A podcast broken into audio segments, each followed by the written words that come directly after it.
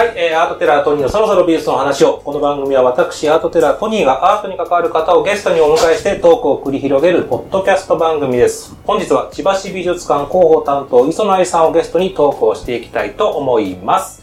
さて、その前にですね、えー今回収録場所がですね、ちょっと雑音が、えーお聞き苦しい点がありますので、ちょっと前半ね、トークのところで聞き苦しいかもしれませんけど、そこはちょっとご了承ください。途中から改善しておりますので。はい。それでは、えー本編スタートです。はい。ということで、ご出演いただきありがとうございます。いえいえ、こちらこそよろしくお願いいたします。ただ、この番組、初めましてではないんですよね、実は。そうですね。実は。はい。もうだから、熱心なリスナーさんだったら分かってるかもしれないですけど。はい。えっ、と、エピソード22、現代美術家の志村信弘さんの回の時に、千葉市美術館で収録したんですよね。で、その時立ち会っていただいてて、はいノリで、別にその日、その出るって決まってなかったけど、出てくださいよみたいななんかノリで出てもらった。そうでした。うん。はい。そうなんですよ。ちょうどね、作りかけラボっていうはいプロジェクトに志村さん参加していただいてて、はい。その関係のでまずね、お話がありましたよね。そうなんですよ。だから、そういう縁もありまして、今回は満を持してのゲスト出演みたいな感じで、よろしくお願いいたします。務まりますか？といういやいや、大感じですけれど。丈夫ですよ。はい。なので、もうでも出会って長くないですか？長いと思いますよ。もう、どう考えても十数年経ってます。10年は経ってると思います。経ってますよねはい、はい。だから、で、展覧会の内覧会のか、内覧会に僕が行けないと、ちょっと別日ですいません、取材させてくださいって言って立ち会ってもらってなので。そうですねはい。はい年数回はお会いしてます、そうですね。あの、うんトニーさんすごい、うちに何度も来ていただいていて、そうなんだ。ありがたいです。いえいえはい。でも、意外と実は磯野さんと、なんかこう、だから、展覧会の話しかしないんで、基本的には。確かにであと、この、最近こんな展覧会この辺りでやってますよね、うんうんみたいな話なので、深掘りというか、はい。プライベートでこう、がっつり喋ったことないので、ないですね。はい。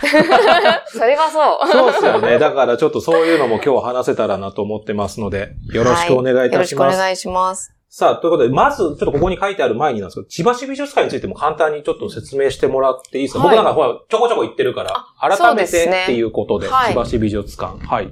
千葉市美術館というのは、まあ本当に千葉市、JR 千葉駅からちょっと徒歩で15分ぐらい、まあバスでもちょっと行けるんですけど、うんちょっとだけ繁華街が離れたところにありまして、そうですね。駅近というほどではではないでない、すよね。微妙な距離なんですよね。で、あの、もともと1995年に開館してたんですけど、はいその時はその千葉市の中央区の区役所と一緒の建物だったんです。そうだ。だからそのうちの7階から上みたいな感じですよね。そうですね。区役所スペースが下にあってみたいな。そうなんです。うんうん。はい。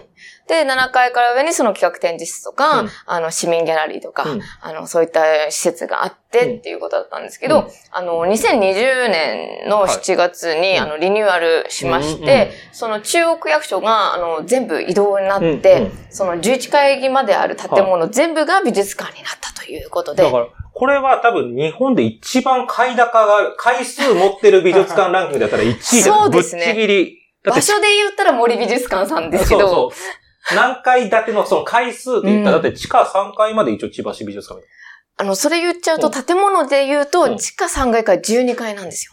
な。だから15層ある美術館って言ったらもう、世界トップかもしれないですねそうかもしれないです。だから本当に、延べ面積がすごい大きくなってしまって、で、まあ、あの、常設展示室、うん。今、それまで常設展示室がなくって、はいその企画展に合わせた、その所蔵作品を紹介する所蔵作品展みたいなことで、あの、コレクションを見ていただいたりとかしてたんですけど、まあそうするとどうしても企画展に寄り添う形の、あの内容になってしまうんですけど、なので、いつでも例えば浮世絵がね、見たいとか、うん。現代美術見たいっていう人からは、ちょっと、まあ、常設展示室みたいなことは求められていたんで、うん。まあ、もう持して、うん。あの、ようやく常設展示室ができて。もう見応えがだからありますし、コレクションもだから本当今言ったように浮世絵もあり、現代アートもあり。そうですね。うん本当に近世から現代までっていう感じで、かなり多岐にわたっていて、で、それに合わせて企画展も考えられているので、まあ、コレクションの活用ですとか、うんまあ、あの、それぞれのが担当学芸の専門ということもありますかうんら、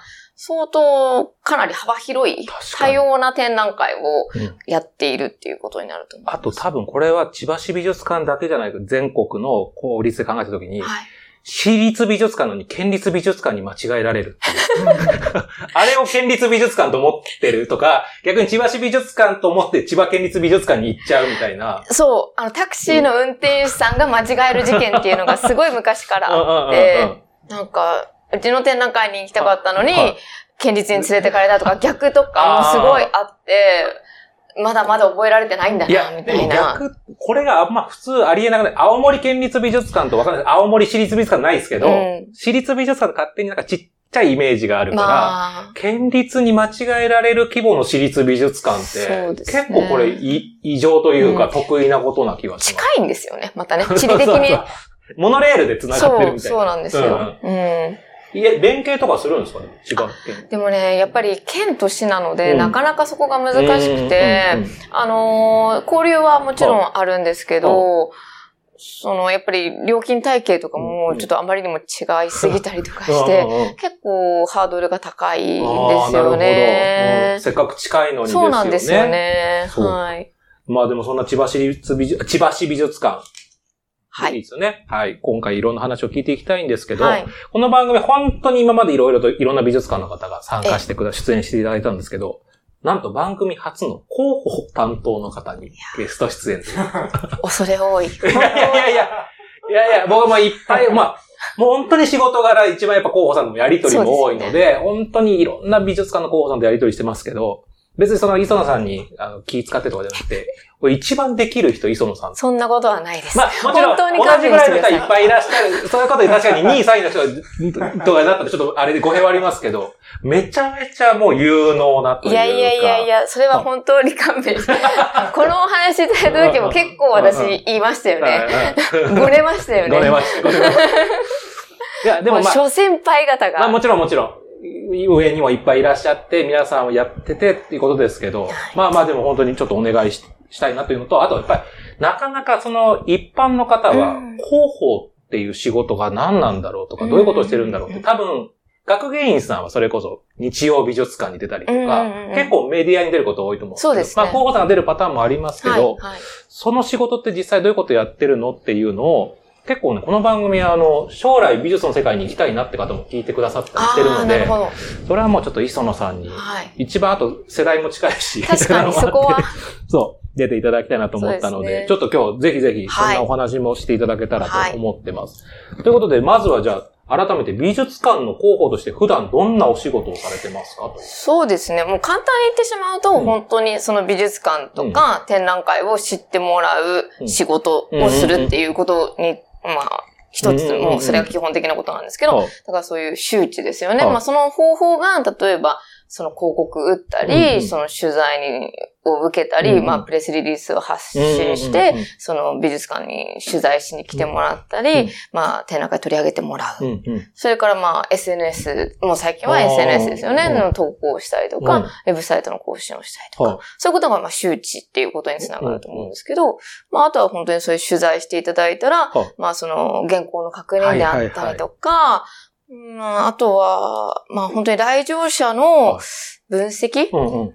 やっぱり、はあはあははあ。その年齢層であったり、男女比とか、アンケートでどういうことを書いていただいてるかとか、うんうんうんうん。やっぱりその、うちの場合、その展覧会の内容によっても、その、来場者のその年齢層とかが全然変わるんで、うんうんうんそういうその、蓄積があの大事で、うん。例えばまあ浮世絵だったら、あの、男性でも女性でもちょっと高齢者の方うん。の来場者比率が多いねとかいう、あの、傾向がわかるはと、じゃあ次この展覧会の時にはは、どういうところに向けて広告を打ったらいいかとか、やっぱりまだまだ、あの、高齢者の方だったうん。ら、新聞ご覧になってるよねっていうことで、新聞に広告を出す方を大きくしよう。でも逆に現代美術の展覧会だとはいどうしてもやっぱり3、40代ぐらいまでの人が多くなるから、そういう人たちはもう新聞今まあ自分で撮っていないかだらし、、新聞で情報を得てないっすもんね。う。んうん。なので今だったら、例えばじゃあインスタに広告打とう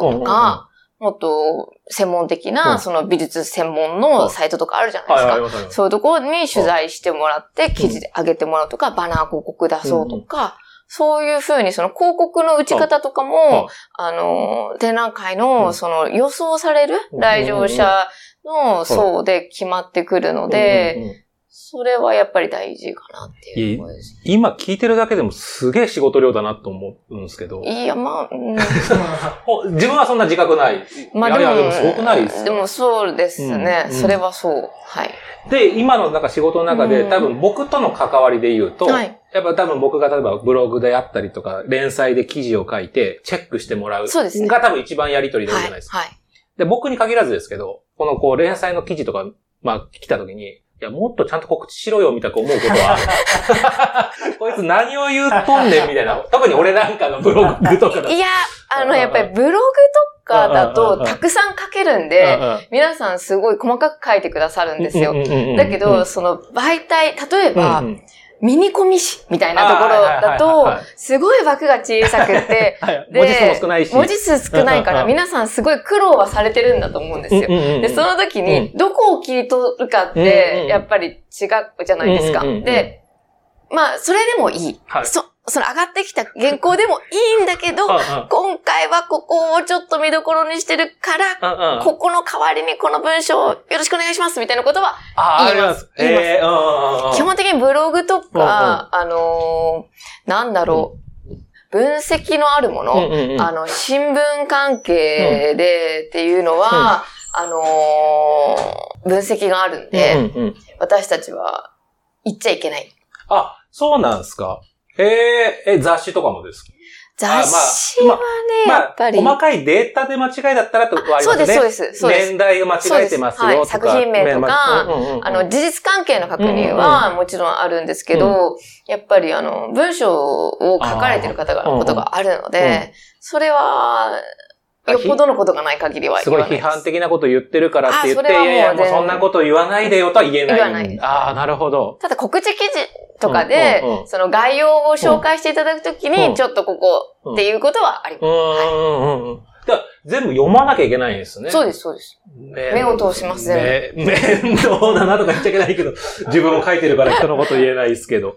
え、実際これはでも、あれですよね、磯野さん一人、基本一人ですか？そう、私は、うん私はというか、うちは今ちょっと、そういうのを担当でメインでやってるのは私一人で、うんうんあの、もう一人いるんですけど、そっちはそのウェブ関係のこととか、うんデザイン関係のことをやってもらっているのうんうんうんで、大体その取材対応であったりとか構成みたいなのは、私の方で一人でやって、年間千葉市美術館展覧会いくつや4、5本。その4、5本全部携わるってことですよね。そうなんですよね。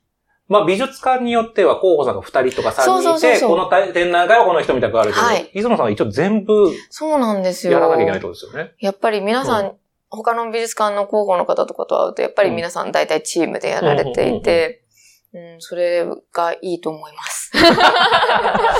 で、で、で、候補さんとしては、まあ、磯野さんがまあ基本一人でやってて、例えばじゃあまず学芸員さん、はい担当した学芸員さんとはどういう風な、こう、タッグというか、どういう関わり方をするもん、そうですね。やっぱり、あのー、すごい情報共有が大事というか、あのー、担当学園がどういう考えで展覧会やろうとしてるのかっていうのを、私は知っておきたいタイプなのうん。でうん、その、例えばプレスリリース作るときとかも、うん。その、今回どこをね、あの、メインにするかっていうのは、はい。やっぱり一緒に考えなきゃいけないし、だからそういう意味では、かなり、マネージャーみたいな感じというか、うん、逐次、その、やりとりをして、で、もちろんそのチラシを作ったりするときも一緒にそのデザイナーとかと立ち会って作りますし、学芸員さんがまあ展覧会こう温めてるわけじゃないですか、はい。ある程度。どのタイミングでこう形になって知るんですか？結構早い段階からこう一緒にやっていく感じなんですそれはもう大体あの会議がありますかあら、ー。そういう企画会議みたいなことが。それはね、大体学芸科でみんな共有されてるんですよ。うんうんあの、何年か前ぐらいから。はいはい。あの、いろんな企画が動いてるやつ。そうそううんうん。そうう、んね、提案がありますかはいら、ああ、じゃあここでこれやるんだなはい、みたいな。で、まあ大体毎回その進捗状況とかがうんうんうん。言われるんで、ん。それはわか、みんなわかってて、うんうん。ただまあやっぱり、半年前とかは、にはもうちょっと状況をよ、より他の人よりかは知っていると思いますし、まあ多分もっとあの、大きい美術館で、うん。大きい展覧会の時はもっと前からすごい密にやってるところが多いと思うんですけど、うちぐらいの規模だとなかなか手が回らないので、やっぱり半年ぐらい前から本腰入れて、あの、どういうふうにやっていくかみたいな話をして、で、どの段階で、うん。あの、チラシ作ってとか、うんそういうスケジュール管理みたいなことも一緒にやって、で、いろいろと詰めていくっていう感じです。えでもそれこそもう十何年ぐらいこの仕事やってきて、はい。で、まあノウハウというかある程度この展覧会こういう人が来るなとかって分かってくるわけじゃないですか。たまに学園さんに、その展覧会は当たんないっすよじゃないけど、これもう少しこうした方がいいんじゃないですかみたいな提案とかはしたりするんですか？そうですね。なんああか、なんかあの、切り口かな？なんか、切り口じゃないけど、まあ結構前の段階ですよ。急にはないけど、なんか、、ちょっとでもやっぱり夏だかうら、んちょっと子供にも親しみやすい要素があった方がいいと思うとかなんか、そういうことは、うんその前の会議の段階とかでみんなで割と言います。で、例えばチラシとかの文言とか、うんイメージの方向性みたいなのうんを割と一緒に考えるときに、うんあの、そういうふうに言うときはあります。うんちょっと難しすぎるかも、みたいな。ああ、なるほど、なるほど。そっか、そっか。逆に言えばラフすぎるかも、みたいなことも。もうちょっとなんか、ちなみに、今、チラシの話も出たんですけど、チラシのキャッチコピーとかってあるじゃないですか。はいあれは誰か、あれはやっぱ広報さんも考えて、一緒に考えたうりします。だから。学園さんとでも学芸員が考えることがほとんど多いかな。で、も私も一緒に考えて出す時もあるし、うんでも多分大きいところはちゃんとコピーライターさんに作ってもらってる。でも、そのメインビジュアルとかもやっぱそこで一緒に決めていくんですあそうですね。今回これをメインにしまししょうか、みたいなことうんうんは考えます。うーん。やっぱりでも、だいぶ変わりますか？メインビジュアルどれにするかで。全然違うと思います。すごい悩むことはある。もうこれしかないみたいなこともあるんですけど、はいはいはい悩みみたいなのは あります。え、過去にそれこそ、あっちにしとけばよかったみたいなことあるんですよ。ありますよ蓋開けてみて。あ、本当ですか？あります。これじゃなかったかも、みたいなのは。ちょっへと、なんか攻めすぎたかも、とか。ーうんうんうん。でもやっぱり蓋開けてみ、そう今、うんトニーさんおっしゃったみたいに、蓋開けてみないってわからなくて、うんうんうんああ、そうだったかーって後から思うことはうん結構あります。この蓋を開けてみたらが、今話してて思ったんですけど、やっぱ僕らほぼ世代一緒じゃないですか。はい。やっぱ SNS が出たことって結構でかくないですか？あ、それまで、反応がねそう、反応わかんないじゃないですか。うんそうんの、観客は来てるけど、どう思ってるかまでが、ブログではわかるかもしれないけど、は一般の感想が、そう。ここ最近はもうリアルタイムでわかそうるというか。なんですよ。ダイレクトに届くんで、うんうんうんだから、この作品選んだけど、うん反応が良かったのは本当はこっちだったんだ、みたいな。なみんなが割とあの作品良かったよねっていうのが、うんこっちだったか、みたいなことはあるんですよ。その場合どうするんですか？ちょっとポスター変える、今から急急ぎで変えないとかなんないですかそんなの無理ですよ。例えば、じゃあツイッターとかで逆にそれを押していくとあ、か。それはありますよね、やっぱり。うん。あ、うん今こっちがいいんだ、みたいなことうんうで、んそれを紹介するみたいなことはもう全然ありますよね。でもそういうのはやっぱり十何年やってくると、ちょっと嗅覚はでも、昔よりは上がってきたなとか思います。広報的な。まあ、なんとなくですけどうんうんうね。んでも、絶対がないんで、なんか本当に水物なので、いや、本当にどこが刺さるのかってうん、未だにわかんないです。でも、へーうもう本当にもう読み通りうまいこと言ったってことはなかなかないです。ないと思いますよ。うーん。多分、他の間でも。うん。で、多分その読み通りいかないことの方、うん時の方うんが、大きく跳ねてると思います。あ、バズったり、いわゆるバズ。うん、うん、うんうんうん。そういうのって、広報さん、まあ、広報さんなんかもう直結だから、はい。一喜一憂あると思うんですけど、当の学芸員さんはどういうた感じなんですか？その、結構一緒に喜んで、人入って喜んでるのか、うんもうあとはもう、磯野さんに任せたから、あとはよろしくみたいな感じなのか。いや、それは喜びますよ。え入ってないとやっぱ落ち込むし、みたいな。そりゃそうですよ。だからもう、うーってなります。だから。あ、だからやっぱり申し訳ないみたいな。あーそうかんそれはやっぱ広報さんとしてちょっと責任を感じる時もある。それはそうですよ。なんかもうちょっとやれなかったかなとうんか、うんうん。どうしたらいいかなみたいなことはすごい、もう常にあります。これ、全然その、事前にアンケート取っといたくとして気になることばっかり今聞いてたんですけど、いつ頃から告知するのがベストとかってあるんですか？展覧会始まる。なんだろいろいろですよね。であも、ーやり方いろいろだと思います。でも、本うん。当、ずいぶん前からバーンって打って、うんうんあ、やるんだっって待たせる。で、で、もちろん直前でももちろんやって、うんうんで、ずっとその間やり続ける。でも忘れられちゃうかもしれないから。確かに確かに。それをだから丁寧にやれるってなるうんと、本当にその展覧会にかかりっきりにならないといけないですよね。で、だから大きい展覧会とかうんは多分、その、広報の専門の会社さん、PR 会社とかに。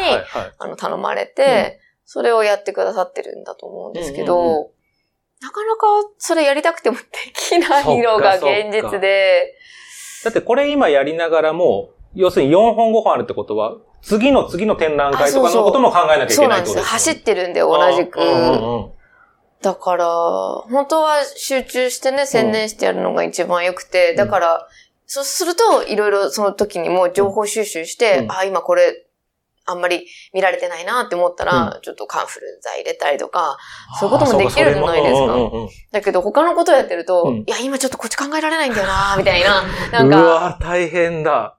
で、昔よりもなんか考えられなくなってきてる 自分があ、いて、前はなんか二つ三つとかうん。結構いろいろ考えられてたけど、はいなんか年なのか、うん。なんかちょっと切り替えが難しくなって うんて、なんか、今だっていう時じゃないと、うん。その展覧会のこと考えられないとか、一つ終わらせてからじゃないと考えられないみたいになってきてるのを、ちょっと最近感じてます。いや、大変ですね、本当それは。うんでも、マジで本当磯野さんがすごいなと思うのは、その僕がだからプレス内覧会に行けずに別日に行った時に一緒に案内してくれる時に、結構学芸員さんぐらい分かって説明してくれますもんね。この作品はこうでこうでっていう。ですねだから、なんかそう、ちゃんと本当に展覧会全部、まあ丸暗記っていう、まあ本当に本当に一応インクじゃないとは思うんだけど、はい、はい。把握されてるなとはすごいいつも思ってて。まあやっぱり、そこは、なんか、しっかりやりたいと思っているところというか、まあなんか、自分の特徴でありたいとは思ってるというか、それはやっぱり4、5本一緒にやったら切り替えの大変っすよね。そうなんですよ。よね。江戸時代のものと現代のもの そうそうね、一緒にやってるようなもんなんで。確かに。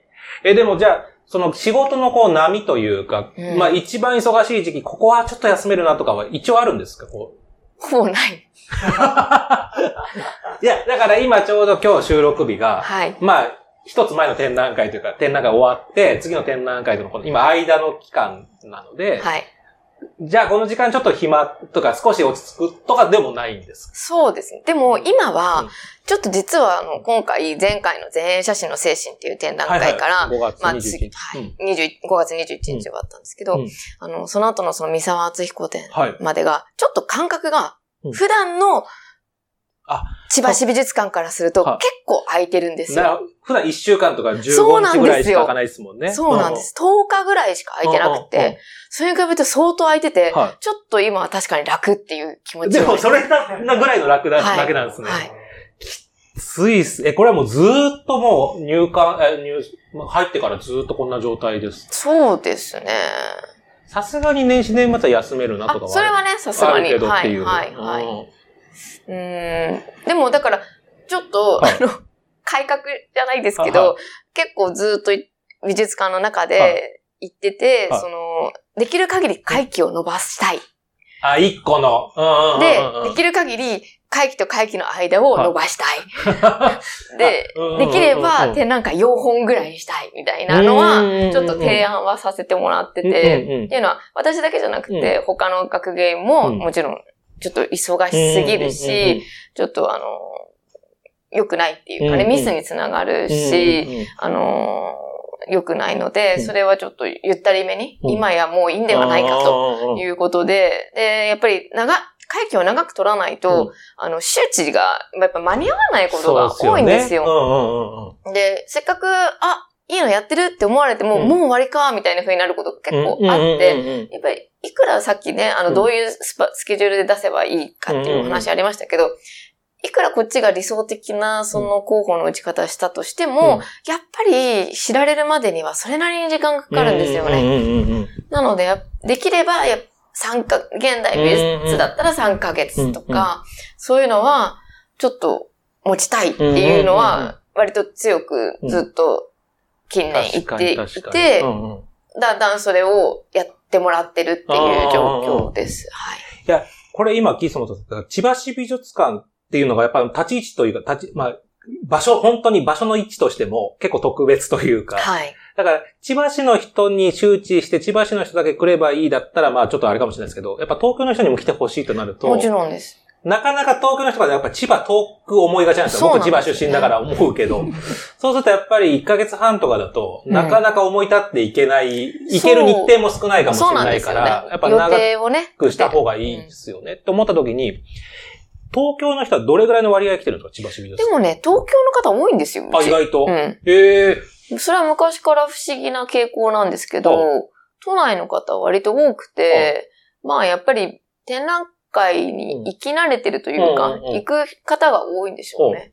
で、その、なんというか、よくご覧になってるから、あの、マニアックな展覧会にも来てくれる。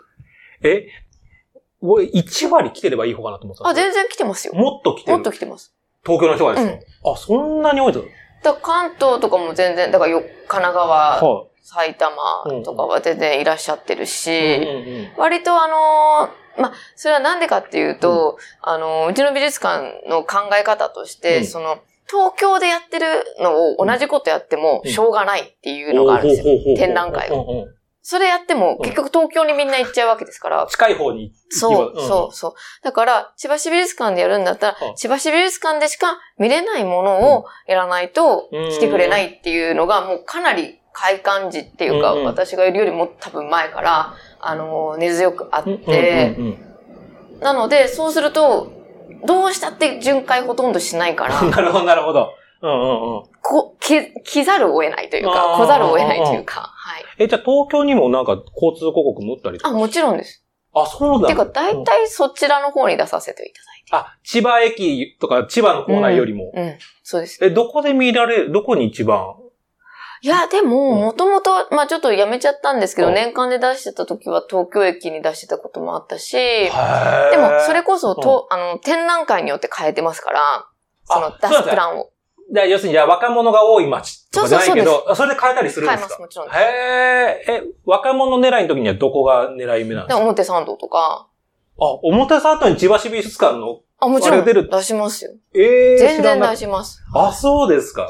で、じゃあ、浮世絵とかだったら、上野とか、まあ、そうですね美術好きのところにみたいな。そうそうそう神保町とかね。神保な、あなるほど。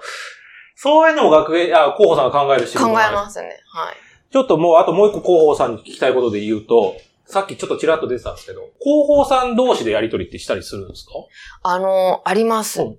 で、ちょっとね、コロナの前までは、あの、都内の、はい。あの、広報の方が取りまとめていただいて、はい。その美術館広報の人で集まるっていう会が年一であったんですよ。え飲み会的な感じなんですか？あの、交流会。こうの飲み会も含まった交流会があっはて、それはそれはすごかったですえ、よ。何、何巻ぐらいの？え、何巻だろう？もう10、え、20巻くええー、そんな会があったんですらい、ね。うん。もっとかな。うん。で、どういう話をするの？そういう時に。だからもう、最近どういうのが、うん。あの、良かったかとか、あの、どういう方法をやってるかとか、結構皆さん見てるから、うん。あれどうやったんですか？みたいな、その、なんか、どなたかに来てもらってたけど、どこからそういう風にみたいなのとか、ノウハウをこう、うんみんなで共有し合うんです。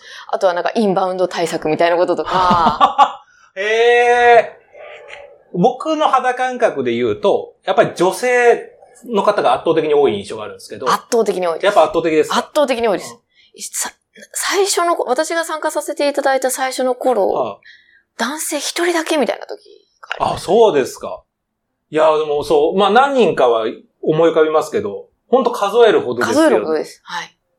やっぱそうか。じゃあみんなそういう感じなんですね、はい女性が。そうですね。うんで、都内の広報の方たちは割となんかその、都内会みたいな、なんかね、いろいろあるんですよ、なんか。あやっぱり、上野は上あ、の、うんうん。東京は東京、六本木は六本木みたいな感じで。やっぱり近いところにいろんな感があるからすごく密にね、あのやられてるようです。はい。あと、都内の美術館、あ、まあでも地方もそうかもしれないですけど、広報さんって、他の業種の広報さんだった方が今、流れてくるパターンそうです、多くないですか？そうです、多いです。別の企業でやっててみたいな。そう、ビジネス関係のね、うんうんだから美術は全然わからないんですけど、うんみたいな方ももちろんいらっしゃる。ですよね。だからちょっと違うフェーズに入ってきた感じはありますよね。でもそれはそれでいいことなのかなっていうか、うんなんか違う目線で、うんあの、人の流れとか、うんあと、うん、立ち位置みたいなことがわかると思うので、それは面白いなと思いますね。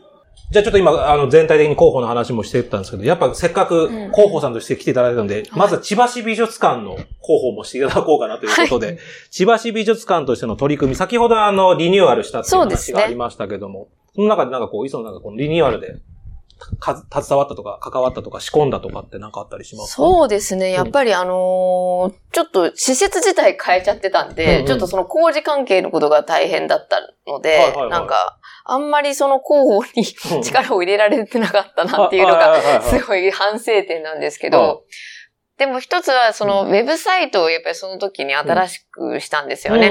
どうしてもその施設が大きくなって、あの、か書かなきゃというか、あの、どんどん情報を流さなきゃいけないところが多くなったので、はい。あの、まとめる意味もあって、うんウェブサイトをリニューアルしたのが、うんまあちょっと個人的には、まあ大きかったかなと思います。そのこだわったはというか、特にこういうところを大きく変えたよっていうところはありますか？い。や、もう、まるっと変えましたから、もう今風のものに変えて、え、前どんなんでした？いや、もう覚えてないと思います。まあ見てるはずなんですけどね、もうめ。ちゃくちゃ古いタイプの、もので もういつか変えたかった。もうずっと変えたかった。うんうんうん。それで、まあいい機会なので。え、そのリニューアルした中で、ここ、なんかこういうコンテンツにちょっと力入れたとか、このビジュアルのここにこだわったとかってのはあるんですか？あ、でもデザイン的には、あの、統一感を持たせて、うん。その、例えばなんですけど、うん。新しい施設が、まあその時に、うん。あの、常設展だけじゃなくて、えっと、作りかけラボっていうものとか、えっと、美術ライブラリーうん。とか、うん。えっと、そういう新しい施設ができたんですけど、うんうんその時に、そのロゴも、ちょっと、あの、ドラ、あの、デザイナーさんに作っていただいて、うんうん。その方に、まあ、ウェブサイトもお願いして、まあ、ある意味そのリニューアルの時に、こう、同じイメージを持たせたいっていう。共共有というか。そうですね。うんうん。どうしてもそのし建物が綺麗、あの、新しくなったわけではなかったので、うんうんうん内装は新しくしましたけど、何かこう、イメージをちょっと統一させるものが欲しいなと思いまして、うん。そのあたりは作りましたね。これ今、作りかけラボって出てきましたしはい。まあな、先ほどもで、作りかけラボの広報もしてるわけです。そうですね。うん。ちょっとまあ、あんまり、その、比重としては多くないかもしれないんですけど、はい、それもやってます。展覧会4、5本プラス、作りかけラボもあれですもんね、展覧会期間と同じ？そうですね。うん。だいたい今まで3ヶ月で、あの、一クールっていう感じで変えていて、はい。で、あの、一人の作家さんに、その、最初から、うん。あの、本当に何もないスケルトンの状態の、その、お部屋をですね、あの、まずつうん。ちょっと作り込みをしていただいて、はい。まあ本来だったらそれで終了。はいはいはい。そこでうん。作家が展示して、はい。プロジェクトを行って、まあ例えば公開制作的なじゃないですけど、うんうんうん行って終了になるんですけど、作りかけラボっていうのはやっぱりちょっと特殊なのが、はいその来場者がそこに関わることで、その空間自体が変わっていくっていうこと。で、常に作りかけの状態が続いていくっていうことを、うんあの、目的にしたものなので、その作家一人の考え方だけでははい。終わらない。で、ゴールがないみたいなところがうんあって、は結構難しいプロジェクトではあるんですけいどや、、この場合、広報どうしたらいいんですか？難しいんですそうだよ。から、だからこれま展覧会は完成形が一応あるわけじゃないですか。だからそれをどう広報していくだけ。作りかけラボはだって初日の段階では、まあある程度作ってくれてるです。作りかけです、賭けですから、まあ、ここからどうなるかなみたいな感じで、はいまあだから随時こうなりましたみたいなことうんをお知らせしたりとか、うん。うん。うん。そういう、あとはイベントの告知をしたり、ワークショップとかがやっぱり重要で、あの、もちろんワークショップない時にも参加できるような仕組みを、まあ、とりあえず考えてはいるんですけど、うん大きいのはその作家と一緒にワークショップでうん、その空間を作っていくっていうことが結構あるので、その告知ですとか、そういうことですかね。大変っすね、そう考えると。はい。で、これあの、僕がこの前番組の中で、ちょい飲みどころ、盛りの話をしたんえ？あ、そうなんですか？あ番組の中で告知、告知っていうわけじゃないですけど、やっぱ僕も千葉市美術館応援してますのああ、で、なるほど。で、その時には多分、この番組ではその話なんですけど、そう、盛り、まあ、なんのこっちゃの人もいると思うんですけど、ちょい飲み居酒屋がち地下1階にできて、おすすめなんですよって話したんですけど、どこれはどうやってできたかみたいな、磯野さんは？いや、わかってますか？わかってはいるんですけどはあは、実は、あの、そう、あの、地下1階に、美術館の地下1階に、はあの、ちょい飲みどころがあるんですよね。美術館史上初と言ってもいい。多分そうだ。ミュージアムカフェならぬみたいな。なんだ、ミュージアム居酒屋まあ、ない。もちろんミュージアムカフェもあるし、あるみあの、食事どころもあるし、あるんだけど、さらに三つ目というか。そうなんですよね。うんうんうんすごい謎なんですけど、で、あのーあれはですね、はい実はあの、私たちではなくて、うん市が直接契約というか募集した場所でして、あの、ほとんどノータッチだったんです。でうん途中とちょっとした報告じゃないですけど、なんかこうなるみたいみたいなことはいが、こう、聞こ途中経えて過がどんどんくるんですけど、その時には、バルが入るらしい。おおおおしゃれな地下1階に。はいはいはい。聞いて、うん。おしゃれじゃん。バルは確かにそうですね。思ったんですよ。いいね、みたいな。みんな、テンションも上がって。いいね、みたいな感じだったんですけど、なんか、うん直前に、直前というか、なんかやってる、工事して、うん。なってきたら、うんあれ？居酒屋じゃない？みたいな感じ。なんか本当になんかね、うん。本当に、なんだ、うん。新橋とか、うん。うん。そういう雰囲気のうん。大衆居酒屋ができて、うん。まあ驚いたわけです、私たちとしては。驚きますよね、それ驚きました。で、うん。うわー、聞いてたのと違うってもちろんなっうんて、で、でも、やめてくれとは言えないわけです。もちろんですバルって聞いてましたけど、とも言とえない。は言えない。なんか、どうしようみたいな、うん。その時に。うん。どう、どう言ってけばいいんだろうみたいな、思ったんですけど、まあなんか、一周回って面白がられたっていうところが、まあ、ラッキーっていうか、うん。まあもちろん私たちも使ってるんですよ、頻繁に。あ、そうなんですね。結構。うん。職員さんたえち。、もちろん、あの、仕事終わった後に行ったりとか、あと、作家さんが来たら行ったりとか、あの、知り合いがね、うん。展覧会見に来てくれたらうん。一緒に行ったりとかうん。してるんですけど、なんか、あの、常連のね、うん。あの、よくいらっしゃうん。るお客さんとかも、あの、よく使ってくださってるし、で、なんかちょっと SNS で有名な人とかが、なんか、千葉市美術館にできた謎の居酒屋みたいなことを、なんか、ツイートし、ツイートしてくださって、それでなんか、ちょっとプチバズったりなんかして、で、なんかやっぱりちょっと変だから、なんかニュースで取り上げたりとか、うんなんか美術館なのにセンベロができるって本当ですか？みたいな。そうそう。めっちゃ安いんですよね。そうなんですよ。本当に。え、なんでしたっけ？なんかあの、宝焼酎かなんかが、200円なのが100円に変わっそう。社長がちょっと、なかなかな方らしそうくて、なんですよ店長に聞いたところ、そう。なんか価格破壊が起こってるんですよね、そうなんですよ。でも、ちゃんとしてて、本当に。あ食食事自体。はい、はい。なんかあのー本当に和食でやられてるところが、うん。まあ、うちのレストランと一緒なので、うん。その食材を使ってまた別にアレンジして出されてるから、うん。あのー本当に美味しいし、で、千葉の地酒をね、あの揃えてもらっていて。そうなんです。それがすごい安くうん。飲んでいただけるんで、ぜひね、展覧会に行った後は、一緒にそこで、なんかちょっと。アート談義みたいなことをね、うんしてもらえたらいいなと思うんですけどそう。。で、安くて新橋的な感じの内装なのに、あの、注文だけは、プリペイドカード的な、チャージシステムっていうのが、そこだけはなんか急に現代的なという、そうあのなんか不思議さも面白いんですよね、盛りさん。そうなんです。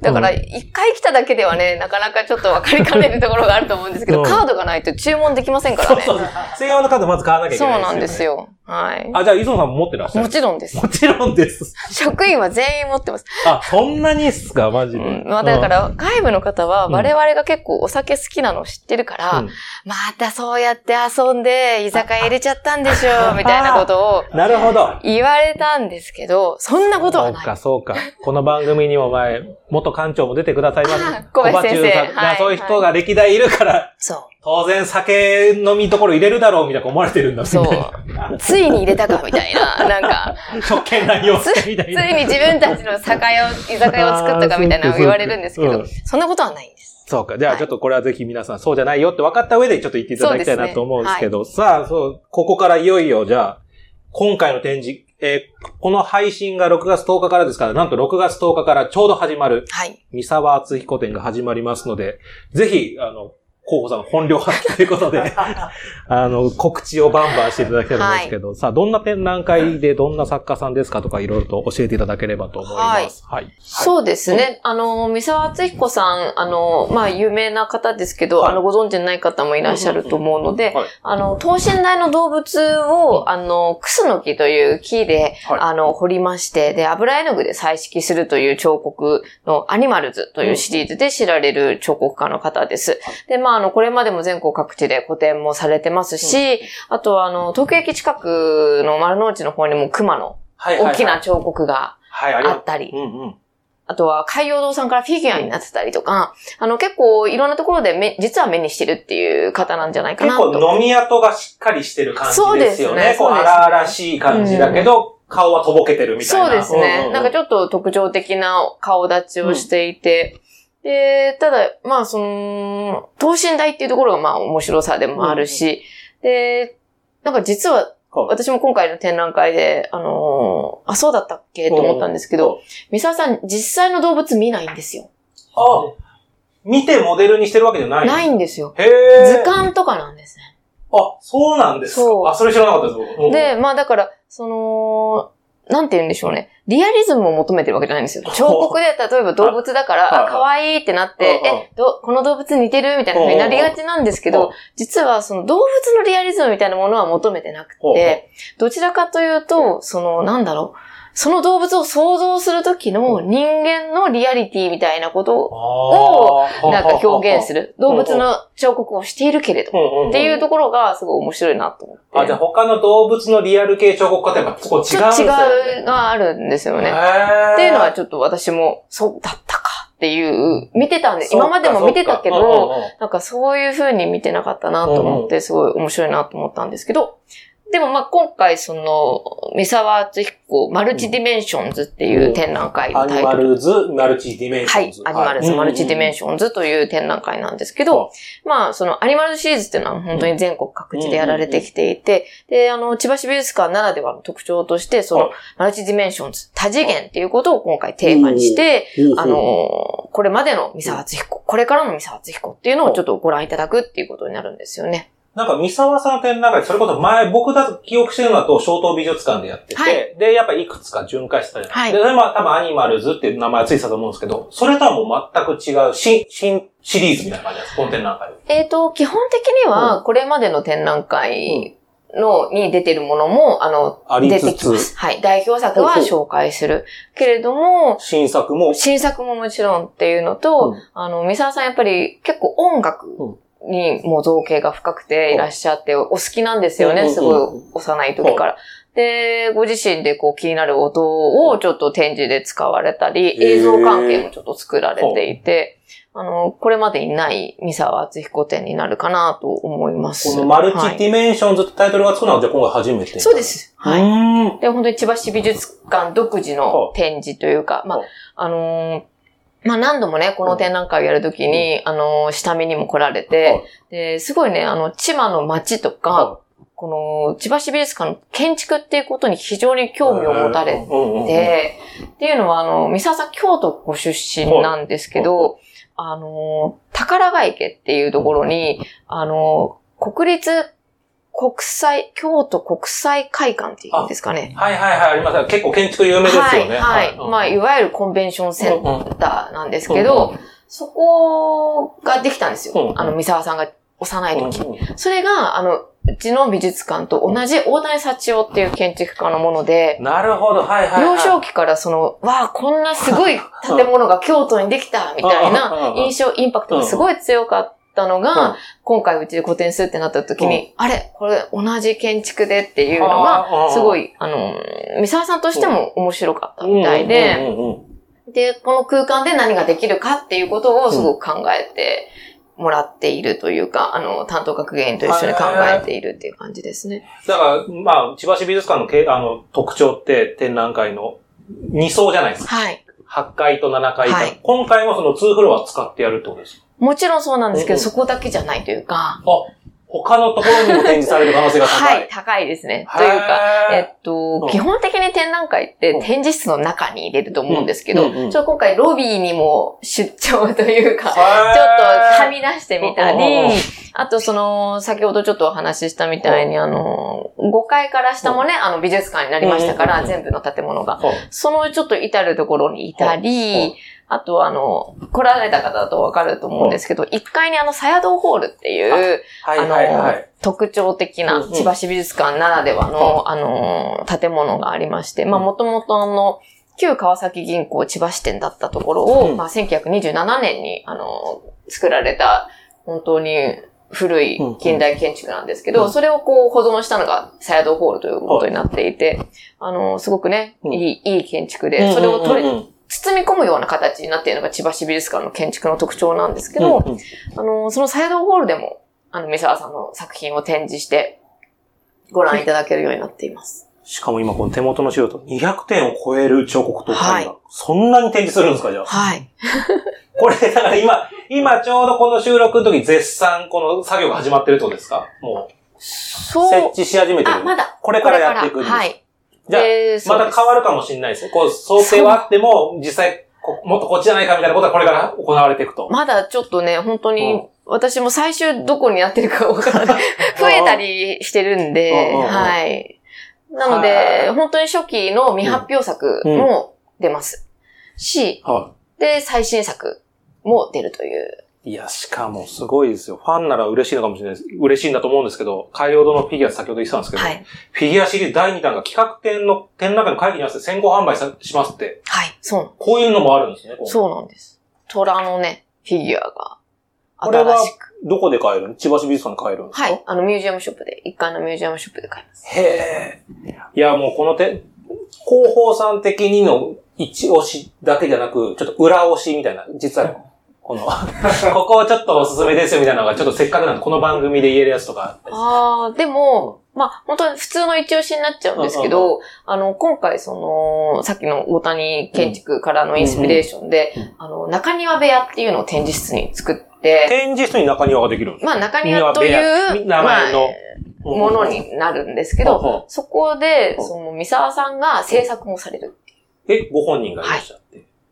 毎日じゃないけど、ちょっと不定期でいらっしゃって、そこで新作を作ったり、ちょっと補修をしたり。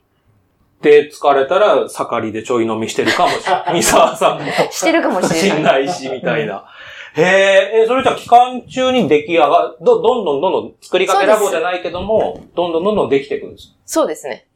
あ、そう言っちゃうと、もう、じゃあ、初日行くのやめようってみんななっちゃうから、最初は最初で面白い。最初は最初で完成されてますからね。でも何が足されていってるのかとかね、どんどん変わっていくんで、あの、今回、あの、リピーター割引っていうのも、あの、作ってまして、あの、会期中2回目以降の観覧料が半額になるっていう。あ、だいぶ安くなりますね。はい、なので、通いやすいかと。へえ。しかも、ナイトミュージアム割引、金土曜日の18時以降だと、また観覧料が半額。そうです。そういったちょっと割引を駆使していただいたり、うんうん、もちろんあとは友の会ですよね。お得な友の会。そうだ、そうだ。あ、告知しなくていい。ししてくださいよ、ぜひぜひ。いや、もう、皆さんね、友の会ご存知だと思うんですけど。知らない人も、知らない人も多いと思います。あの、はいはい、結構全国でも屈指の お得さで知られており、はいはいはい、はい。えっと、まずいくらでしたっけ？えっとね、せえっと、入会金1000円、はいはい、年会費が2000円。じゃ3000円まず。3000円で見放題。展覧会。1年間。1年間。企画展も。はいはいはい。だから3回来ればもう。元が取れちゃう。元が取れちゃう。そうか。で、1回の展覧会に2回行ってもいいわけです、ね、もちろんです、もちろんです。うん、はい。さらにお得なことはあるんですか？さらにお得なのは、えっと、他の美術館と提携もしてまして、うん、あの、友の会でしたら他の美術館で割引になったりとか、うん、提携館で割引になったりとか、はい、あと一部のあの商品が、はい、あの、ミュージアムショップで割引になったりとか。図録とかもそうですね。もんね。だから、こう、それさえ持っておけば図録も安く買える、はい、少しだけ、はい、お得に買えるという。年間4、5本やるんだから、やっぱりそれはお得ですよね。そうですね。本当に通ってくださる方は、はい。なんでそんな安くしようとしていや、安くしようとしてるわけじゃないんですけど、うん、あのー、結果的にお得になっているという。さらになんですけど、ちょっとせっかくこう、今までの、例えば学芸員さんだったら、その今展覧会見どころを聞いて、それでまあ来てくださいねで、あれだったんですけど。ちなみにこれ今、ポスター、チラシ今手元にあるんですけど、はい。このチラシの、その、質感がすごいいい質感なんですけど、ああ、ね、紙いいですよね。はいこういうのはやっぱ広報さんで決めていくんですか？いや、これはもうデザイナーさんが、うーん。あの、今回これでっていう。え、今回そのチラシとか、そはいのポスターで、はい磯野さんがこう、口出ししたというか、アドバイスしたことってあったりするんですか？だ、だ、誰デザイナーさん？デザイン、まあ、今回のこのビジュアルとか告知に対してこういうことをしてた方がいいんですよって思った。そうですね、うん今回はデザイナーさんもすごい何案も出してくださってて、うんあのメインビジュアルは同じだったんですけど、うんうんどれもこうつけがたくうんて、うんかなり問なんですよね。うんうんうん館内でも。うんうんで、まあ最終的には担当学芸員が決めるべきなんですけど、はいはい べきというか、やっぱり誰かが決めないと。はい。でもまあ、本当に迷いに迷ってうん。今回のビジュアルにしましたね。もう磯野さん的にはこれでもう一押し。いや、実はすごい、いや、違うんです。これはね、迷ったんです。すごい。あのね、好きなのは別にあったんです、実は。これいいな、自分的にはかっこいいなっていうのがあって、うんで、館内でもなんとなくアンケートじゃないですけど、パッと見どっちがいいと思うみたいなのをやった時に、はいまあ、ニアンに絞ってからそれやったんですけどうん、実はそちらの方うが、んちょっとだけ人が多かったんですよ。おお。だから多数決言ったらそっちになりそうなそっちになっちゃうもの。で、私も本当はそっちだったんだけど、、いろんな、その、やっぱりお客さんのこととか、うん初めてその三沢敦彦さんの作品を,、を見るとか、うんうんうん展覧会を知る、うんあとは季節、うん。いろんなことを考えて、うん今回のになりました。ああ、そういうの知らないからあれですけど、大変なんですね、そういうのは。で、やっぱり決めなきゃいけない時っていうのがあるんで、もちろん当たり前なんですけうんうんうん。ど、いつかは決めなきゃいけないから、で、担当学園と、うーん、なって、三沢さんにも聞いてるんだけど、三沢さん、いや、もうどっちでもいいよ、みたいな。だから学芸さんのこそはやっぱ美術館さんでりみたいな。大変なんですね、決めるのが。うん。どうしようどうしようって言って、いやでも、やっぱりこうこうこういう理由もあって、うんうん。こっちの方がいいと思いますみたいなことを言って、じゃあそうしようってなって、今のビジュアルになったんですけど、はい。でもね、うん結果良かったと。今回は、うんうんあのさっきね、結果良くなかったこともあるじゃないみたいなことを言ってるんですけど、あの、個人的には、やっぱりこっちで良かったなって思ってます。このじゃあ渾身のチラシはぜひぜひはい皆さん手に入れていただきたいなと思います。はい。さらにあの、ちょっともう一個さ告知の中で一つあるんですけど、展覧会関連イベントがめちゃめちゃあるんですよ。はい。たくさん。まあ、たくさん、どれもおすすめだと思いますけど、まあ、今日から配信で、今日から展覧会始まってますので、まあ、磯野さん的に、このうん。イベントちょっと注目ですよ、この日推しですよとかがあれば、ちょっと最後にぜひ。そうですね。あの、すごい三沢さんが積極的に、あの、関わってくださっていて、うんうん何でもやるよっておっしゃってくださっていて、はいはいはいあの、すごい、ありがたくって、うん。で、作家によるギャラリートークも、これ申し込み制なんですけど、ありますし、うん。なのでまだ、あの、1個はね、申し込み過ぎちゃってるんですけど、うん。もう2回やってくださって、2回目の方はまだ申し込みができます。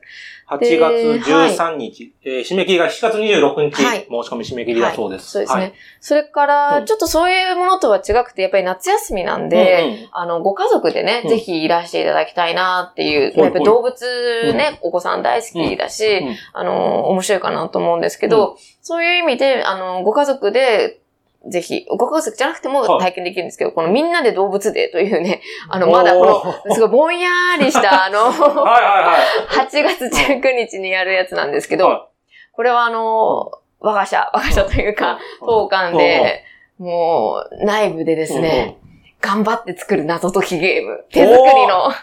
今流行りの。謎解き。ゲームができるんですね。皆さんね、外注してね、うん。やられてると思います。有名どころ、いろいろありますからね。いろいろありますでしょ？はい、はい。ありますあります。東白さんですとか、うん。いろんなところでやられてます。うちはね、そんなお金ないんで、じ自分たちで考える謎解きが。大体自分たちってね、うん。考えるんですけど、うん。頑張って謎解きゲームを作って、うん。楽しんでもらいたいと思ってますんで、8月19日、はい。10時から15時、定員に達し次第終了とありますけども。はい。で、まあ実際やってみ、やってもらって、もっと僕のがいい謎解ける、作れるぞっていう人は、今度ちょっと千葉市美術館に手を挙げてもらって、ね今後、今後のね採用されるかもしれない。いやー、本当にアンケートとかに書いていただきたい。だからそのためにはちょっと8月19日にこれを見ていただいて。そうですね。大事です。初めての試みなので、はい。そしてなんと、あの、先ほども当中さん、つくりかけラボ。これも三沢さんが、そうなんあ、です。三沢さん大丈夫。働かせすぎじゃないですか。いや、三沢さんがやりたいあ、っていう。そうだね。じゃあ、それはしょうがない。うん、すごいですよね。うん。三沢さんがつくりかけラボもやってたり。そうなんです。で、これは、あの、三沢さんだけじゃなくて、あの、うん Connections 空洞を埋めるっていうタイトルなんですけど、まあ、 Connections ということもあって、うあの、三沢さんお一人じゃなくて、あのーお知り合いというか、はいはいはいあのーのうんアーティストの方とか、うんえーに参加いただいて、一緒にやっていく感じですね。はい。いいですね。ちょっといろんなもう、本当に三沢さん一色にそうです、本当に。うんグッズもいっぱいあるしということですので、んですぜひ皆さん来ていただきたいなというふうに思います。さあ、ということで、あっという間にお時間です。まあ、えっ、と、改めてこの日程、はい、はいい、つまでやってるんでしょうかということで、はい。はい。えっ、と、三沢厚彦 Animals Multi-dimensions は6月10日から9月10日まで開催しておりますので、ぜひお越しください。はい。はい、えー、ということで、次回はですね、磯野さんのご経歴を交えつつ、さらに美術についての話を続けていきたいと思います。